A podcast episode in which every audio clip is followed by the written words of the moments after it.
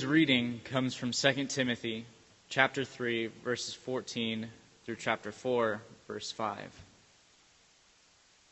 But as for you, continue in what you have learned and have firmly believed, knowing from whom you learned it, and how from childhood you have been acquainted with the sacred writings, which are able to make you wise for salvation through faith in Christ Jesus.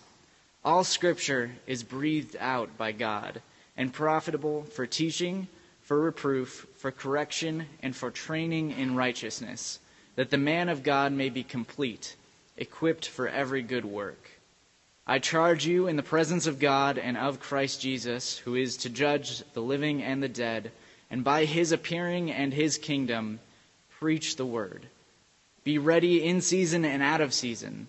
Reprove, rebuke, and exhort with complete patience and teaching.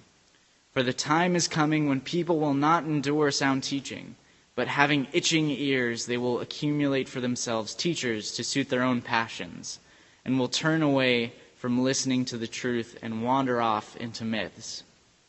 As for you, always be sober minded, endure suffering, do the work of an evangelist, and fulfill your ministry. This is the word of the Lord.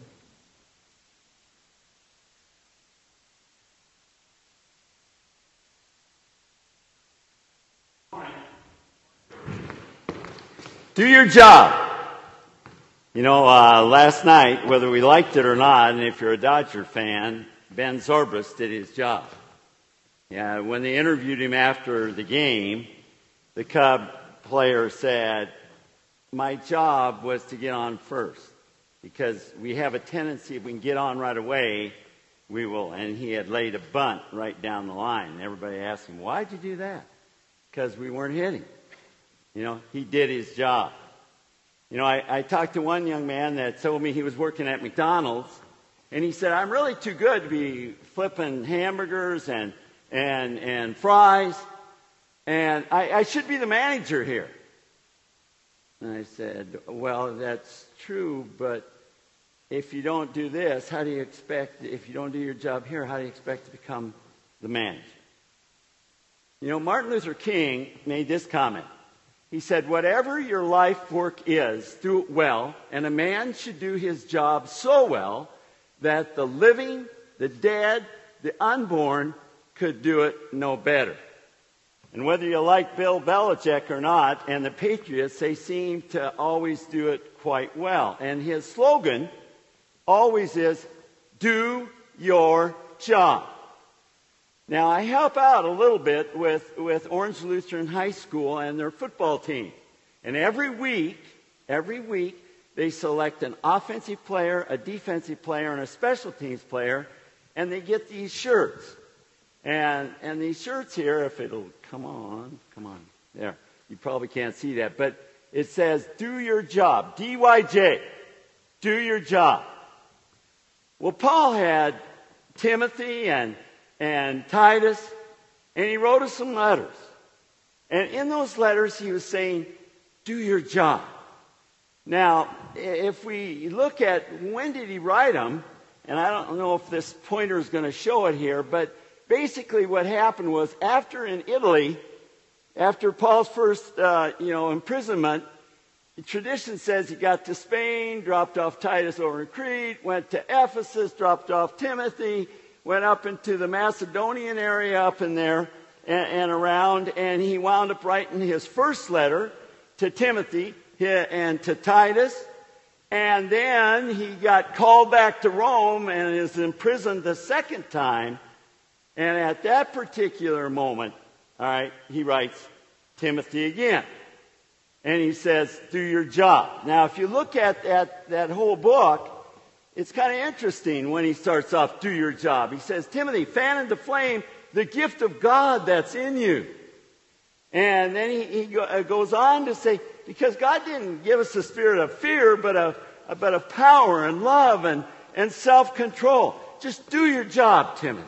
And if you go into chapter 2, you see, do your best to present yourselves to God as one approved, a worker who does not need to be ashamed, and who correctly handles the word of truth or God's word. And then he gets to our text. And, and, and now he says, you know, Timothy, you had a mother and you had a grandmother, and from your infancy, they showed you the scriptures, the Old Testament. And you learned all about salvation and, and, and Jesus Christ and all that. And so then he goes on, he says, Now this is the point. All scripture, Timothy. Old, new, it doesn't matter what, what he had at that time. But everything that's there, all scripture is God breathed. And is useful for teaching, rebuking, correcting, and training in righteousness so that the man of God may be thoroughly equipped for every good work. You know, so if you look at it, it says, well, Timothy, here's how it works.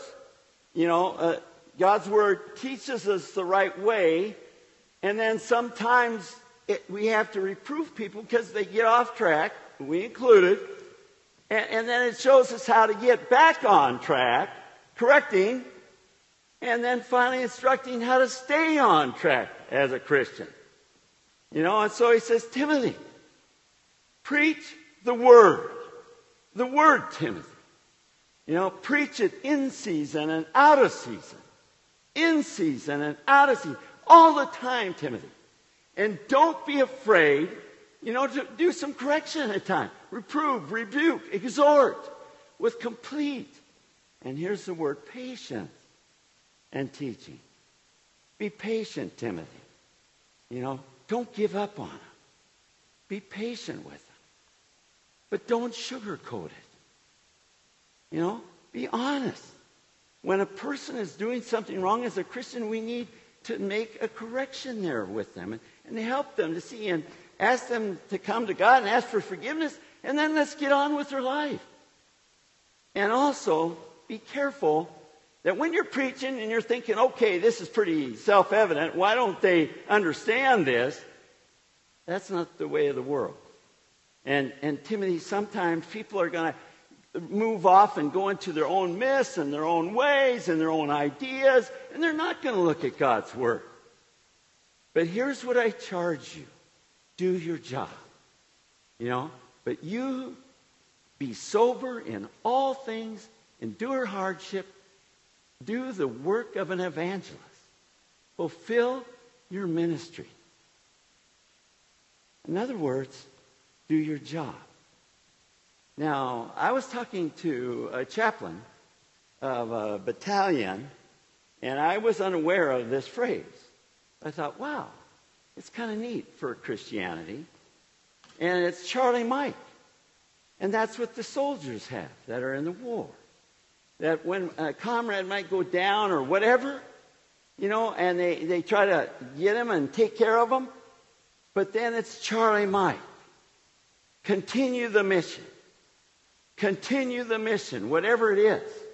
See, there are times in our lives, I think, at least in mine, that I become quite irritated and, and things aren't going quite well and it seems like so busy and it's those times I have to stop and say, you know, God, am I not sticking in your word? I'm getting so into what the world is demanding that I, I kind of forget to think about you and getting into your word. Because your word, oh God, is correction, protection, and direction. Charles Spurgeon, he made this comment. I, I love it. A Bible that is falling apart, people. A Bible that is falling apart. What? It belongs to someone who probably isn't falling apart. There's many diets out there, and I'm always on one of them. But there's one diet I have to be careful. And that's stopping to look and study God's Word on a daily basis. Because, you know, the devil, the devil just loves it. He loves it when we don't get in there and we don't understand God's Word. And we're, we're ignorant in it, if you will. You know, and that's why the psalmist said so clearly, you know, your word's a lamp unto my feet and a light unto my path. And, and Peter exhorts us and he says, grow in the grace and the knowledge of our Lord Jesus Christ. And how do we do that? We get in his word. Look at John. John says, when he was writing his gospel, he says, you know something? I, you know, I showed you a whole bunch of, uh, of signs. that we in other gospels call miracles. I showed you all these signs, and Jesus did a whole batch more. But let me tell you, these were shown to you that you might believe. And we call it a hina clause, you know, in order that you might believe that Jesus Christ is the Son of God, with the result that you have faith in the Lord Jesus and you have eternal life. We need to stay in God's Word. And so we need to, all of us, Charlie Mike. You know, that's our, that's our command, isn't it? That's our job. You know, we've kind of forget it at times. Go, therefore, and make disciples of all nations, baptizing them in the name of the Father, the Son, and the Holy Spirit, teaching them to observe all things, old, new, doesn't matter, all things that I've commanded you. And lo, I'm with you always, even to the end of the age. You know, many books can inform us, but only God working through His Word can transform us. We pray. Give me a greater love for you, your Word, O God. Make it my meditation all the day. In Jesus' name we pray. Amen.